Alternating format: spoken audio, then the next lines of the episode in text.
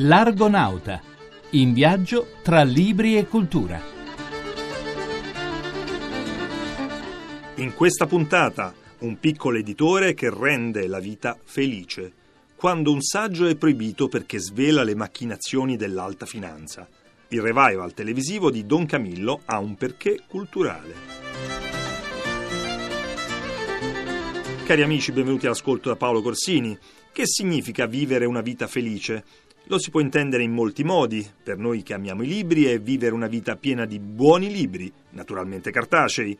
E quindi con grande piacere che mandiamo in onda questa intervista al responsabile di una piccola casa editrice milanese di qualità, specializzata in opere rare e ricercate, che pubblica sotto il motto di Seneca e ha appunto come nome La vita felice.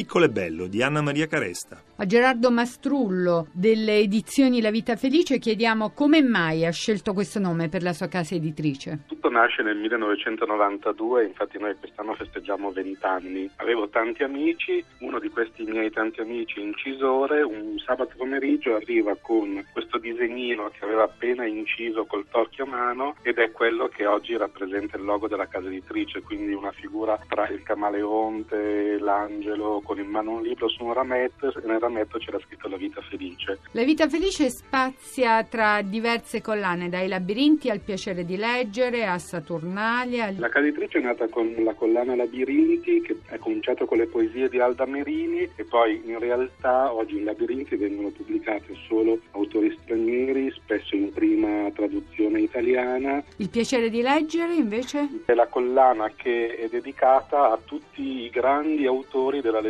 del mondo vissuti tra 800 e 900 di cui recuperiamo spesso alcuni inediti in Italia. Io ad esempio sto facendo un grandissimo lavoro sulla Jane Austen sulle opere giovanili. Controcanto è una collana dedicata alla psicologia. La psicologia è un mio vecchio amore giovanile. Noi abbiamo recentemente stampato, direi inedito in Italia, il libro postumo di Eric Berne, fondatore della psicologia transazionale. Qual è il filo conduttore del suo lavoro? Scelte sempre molto accurate, particolare attenzione alla qualità dei contenuti e poi anche alla scelta dei materiali, cioè io uso delle carte pregiate perché mi piace l'idea di avere un piccolo catalogo di libri che siano oltre che buoni anche belli.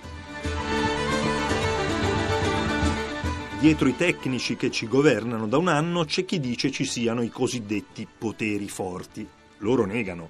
Emilio Novi, giornalista e già parlamentare addentro alle segrete cose finanziarie, ci offre un libro da leggere e rileggere, all'insegna del proibito di Riccardo Paradisi. È possibile che il turbocapitalismo finanziario prodotto dalla globalizzazione dei mercati abbia aperto la strada all'avvento di un sistema neocomunista e tecnocratico? Che insomma l'impoverimento e la marginalizzazione dei ceti produttivi, lo scacco della classe operaia, la crisi delle professioni liberali e la sospensione della politica, oltre a un fisco livellatore, ci portano dritti verso una deriva cinese? Secondo Emilio Novi è questa la direzione verso cui a grandi falcate stanno camminando l'Italia e l'Europa. Uno scenario che Novi descrive con toni allarmati e indignati in La dittatura dei banchieri, pubblicato dalle edizioni Controcorrente. Siamo, dice Novi, in una fase di eclissi della democrazia, di perdita di sovranità monetaria e popolare. Sono i prodromi del comunismo come capitalismo di Stato, che alla fine del suo percorso storico conosce lo stesso destino di dominio tecno-burocratico del capitalismo finanziario. Resta una possibilità all'Europa, la presa di coscienza della sua storia e della sua identità. E se a dare la sveglia al vecchio continente serve il populismo, ben venga, meglio della morte della democrazia e dell'economia reale. Can you hear the drums, Fernando? I remember long ago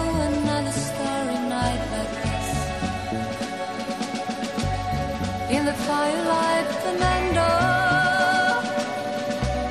You were humming to yourself and softly strumming your guitar.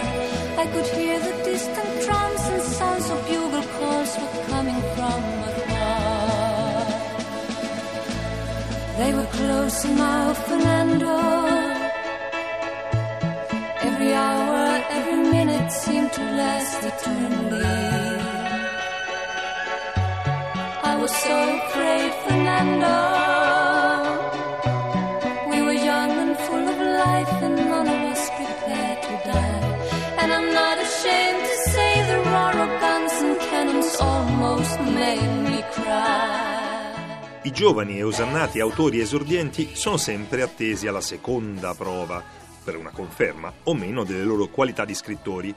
Nel nostro caso vale il meno, anzi il meno meno. Ecco un impietoso L'arco e la clava di Simonetta Bartolini. Il premio Strega lo aveva vinto senza merito su uno scrittore di razza come Ermanno Rea. Adesso doveva dimostrare di essere un vero romanziere e non un fenomeno da laboratorio editoriale. Ma Paolo Giordano, autore del fortunato La solitudine dei numeri primi, non ce l'ha fatta e il suo secondo romanzo, Il corpo umano, pubblicato da Mondadori, naufraga in un déjà vu piuttosto noioso. In crisi di ispirazione, Giordano era andato in una delle tante missioni embedded al seguito dell'esercito italiano in Afghanistan e lì ecco finalmente la luce. Un libro sulle storie di quegli uomini, giovani in guerra con tanta noia, un po' di paura, le dinamiche gerarchiche con l'ufficiale sempre un po' idiota e presuntuoso, il soldatino timido, lo smargiasso, gli scherzi crudeli e la polvere. Poi, ovviamente, il controcanto delle storie lasciate in Italia. Non solo niente di originale che i tanti film e telefilm americani sul tema non ci abbiano già mostrato, ma anche nessuna idea narrativa, nessuna perspicuità geografica e di atmosfere, la polvere è un po' poco per rendere l'idea dell'Afghanistan, e finanche una scelta sconclusionata dei nomi, il tenente che si chiama Egitto, così il colonnello scemo lo sbaglia con Marocco. Verrà domenica alla processione il signor sindaco? Si capisce. Non sono mai mancato io alla benedizione del fiume. Verrò io e tutta la sessione del partito al gran completo con la bandiera. Ma mica la vostra bandiera. Perché? Il rosso vi fa male agli occhi? No, no, no, è una bandiera di partito. La processione non è politica, è religione. Venite senza bandiera o niente. Se credete di fare il duce, vi sbagliate. Ecco cosa ne faccio io dei dittatori. Attento che così demolisci la tua casa invece di costruirla. Giovannino Guareschi non si sarebbe mai aspettato la fortuna dei film tratti dalla saga di Don Camillo e Peppone, tanto è vero che non gradì la scelta dei due attori chiamati ad interpretarli, Fernandella e Gino Cervi. Eppure, dopo 60 anni sono ancora in programma e i libri che li hanno come protagonisti vendono in tutto il mondo.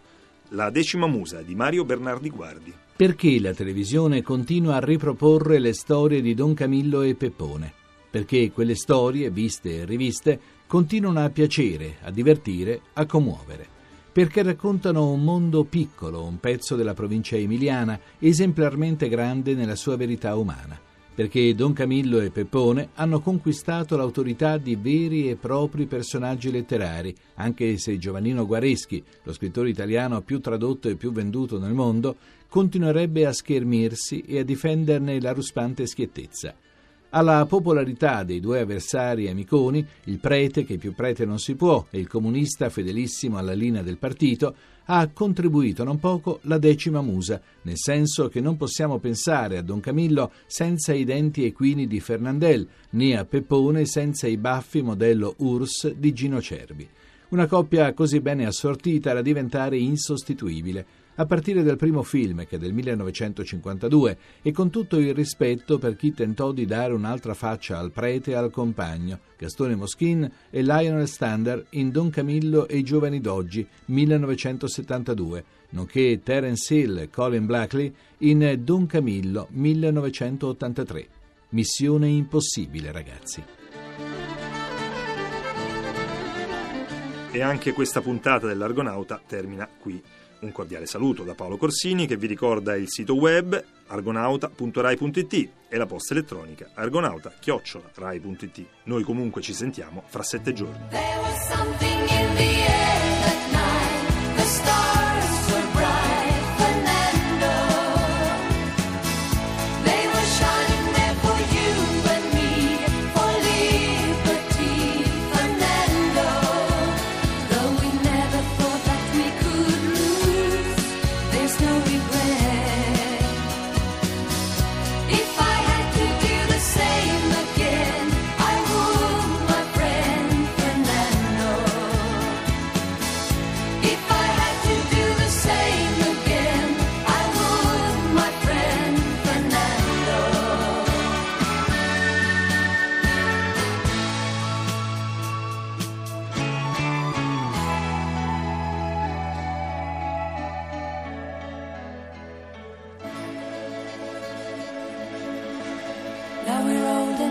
Fernando.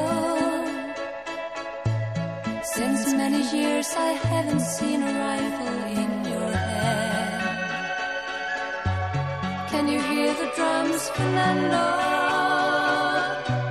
Do you still recall the fateful night we crossed the Rio Grande?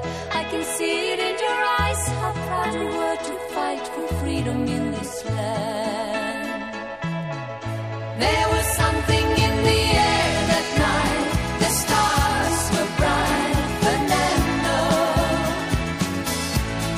shining